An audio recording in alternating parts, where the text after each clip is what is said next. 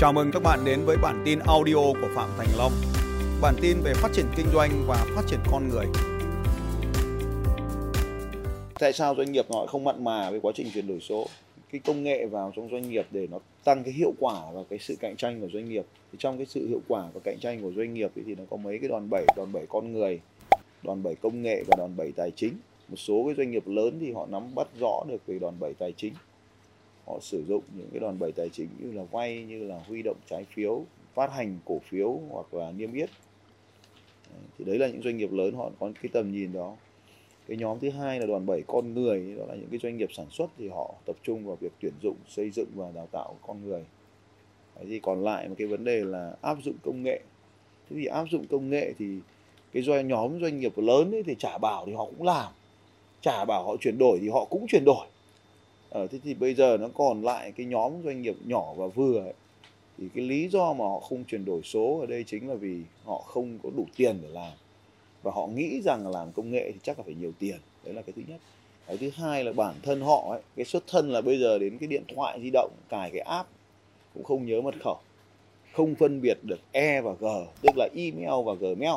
Thế thì họ cái, cái, cái trình độ họ là nâu tech như vậy thì phải chuyển đổi số là cái gì đó nó quá là high tech đối với họ.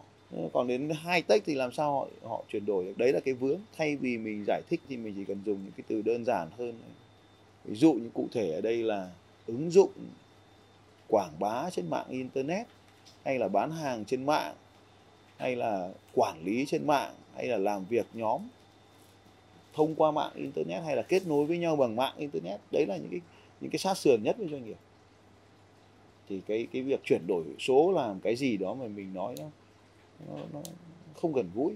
Tôi mới giúp các doanh nghiệp là ứng dụng từng phần một nhỏ một. Thế tôi lấy ví dụ như thế này là ứng dụng cái quá trình automation quá trình tự động hóa trong cái việc làm marketing. Tôi gọi nó là marketing tự động. Tự động có nghĩa là gì? Vẫn là con người can thiệp thôi nhưng mà nó giảm bớt cái sự tác động của con người mà đặt trước các tình huống đó thì hành động sẽ diễn ra. Ví dụ như đến cái ngày đó, giờ đó thì sẽ gửi cái email đó. Không, đấy là tiếp cận với khách hàng đấy, thì tôi dạy cho doanh nghiệp cái cách làm đấy. Ta gọi là tự động hóa trong email marketing thì họ rất là dễ hiểu, rất dễ làm. Thay vì giờ ngồi gửi từng cái email cho khách hàng, thì đến cái giờ đó hệ thống nó sẽ gửi email. Nhưng mà nếu mà gửi hàng loạt email như thế thì nó trở thành là spam thì tôi hướng dẫn cho doanh nghiệp là là gửi theo những cái hành động của khách hàng. Hành động khách hàng trả lời thì mình mới mới email tiếp. Hành động khách hàng mở thư thì email một cái thư khác. Hành động là nếu như mình gửi thư mà họ không phản hồi gì cả họ không thầm đọc thư luôn thì phải gửi cho họ một cái thư khác. Thì cái quá trình đó được gọi là tự động hóa. Mà một đấy cũng là quá trình chuyển đổi hóa số đấy. Thế nhưng mà nó làm rất là đơn giản ngắn gọn dễ hiểu đối với các chủ doanh nghiệp nhỏ. Ừ, thế thì tôi gần gũi với phong trào doanh nghiệp nhỏ ở cái chỗ là dùng những cái thuật ngữ đời thường, tránh dùng những cái từ ngữ mới. Những cái từ ngữ mới đối với họ là họ không có thời gian để tìm hiểu khái niệm. Nên là tôi dùng những cái từ đơn giản. Đấy chính là cái lý do mà 21 năm qua tìm được cái triết lý đấy. Cái triết lý là tránh dùng những từ mới, dùng hoàn toàn những cái từ dân dã, từ cũ để gần gũi với doanh nghiệp để thúc đẩy họ làm mạnh mẽ hơn. Xưa thì chúng ta phải gặp gỡ nhau trực tiếp như này, đúng không ạ? Bây giờ hoàn toàn có thể dùng video call ai cũng dùng được video call chính vì thế cái bàn làm việc của tôi kia là hệ thống thiết bị để làm việc với mọi người. Thực ra chuyển đổi số đơn giản lắm đúng không? Đó. Ví dụ như làm marketing bằng số. Ngày xưa marketing là giấy dán từ giấy dán tường đúng không? Bạn bè nước ngoài tôi dẫn họ đi chơi họ hỏi là khoan cắt bê tông là gì á? À, trên tường thế thì bây giờ mình giúp cho họ làm video làm uh, blog làm website doanh nghiệp bán hàng trên các nền tảng thương mại điện tử nó là số đấy còn gì nữa. Nhưng mà nó có tiền luôn cho nên doanh nghiệp người ta hào hứng người ta làm. Ừ, thế bây giờ mình thế thì tôi tránh các cái cuộc hội thảo tránh các khái niệm mà đi vào thực tiễn chỉ cho họ làm. Khi họ làm được rồi làm được những bước nhỏ thì hướng dẫn họ làm những bước lớn hơn. Và cứ như vậy thì các cái doanh nghiệp họ họ phát triển họ trưởng thành. Một cái người lao động mình thuê bây giờ là khoảng lương khoảng làm là khoảng 10 đến 12 triệu đúng không? Mình dùng các cái công cụ mà cái chi phí nó thay được một con người mà chi phí nó rẻ hơn. Hoặc thay được một người làm việc hoặc là hiệu suất nó cao hơn một người làm việc mà chi phí nó rẻ hơn một bậc, bậc lương một người một tháng thì là tốt hơn đúng không? À đấy thì tôi dùng những cái khái niệm giải thích đơn giản như thế để cho họ vượt qua được cái sự e ngại. Mình chỉ cho họ thấy họ có thể lựa chọn cái công cụ A hay công cụ B mà nó rẻ hơn một tháng lương của một người lao động. Thì họ làm thôi đấy, cho nên là khi mà nói về chuyển đổi số là cái gì đó cả một cái hệ thống lớn. Như ngày xưa chúng ta thấy rằng rất nhiều doanh nghiệp lớn họ mới chuyển, triển khai được ERP thế xong trong khi cho doanh nghiệp thì họ chỉ cần một cái một cái file quản lý thông tin khách hàng. Chúng ta nói về CRM về ERP nên doanh nghiệp họ không làm được. Thế thì thực ra chuyển đổi số bây giờ có khác gì ERP của 15 năm trước. Tôi làm những cái việc rất đơn giản, hướng dẫn doanh nghiệp làm những việc rất đơn giản, nhưng mà có hiệu quả. Thì đấy cũng chính là cái việc mà họ dễ triển khai họ ngại ờ, họ tránh được cái ngại về công nghệ về tiền bạc đầu tư. Một cái doanh nghiệp nó bao gồm có ba cái việc chính nó là marketing bán hàng đó là công việc đầu tiên mang tính quan trọng nhất sống còn của doanh nghiệp nó phụ thuộc vào công việc đó. Việc thứ hai đó là sản phẩm bên dưới cái sản phẩm nữa thì nó còn một cái việc nữa là việc vận hành của doanh nghiệp. Vận hành tổ chức doanh nghiệp thì tôi đã là nói rằng bây giờ là đưa cho người, đưa người ta doanh nghiệp người ta đến thì đâu người ta đến gặp ông luật sư người ta chỉ hỏi về việc luật sư đâu.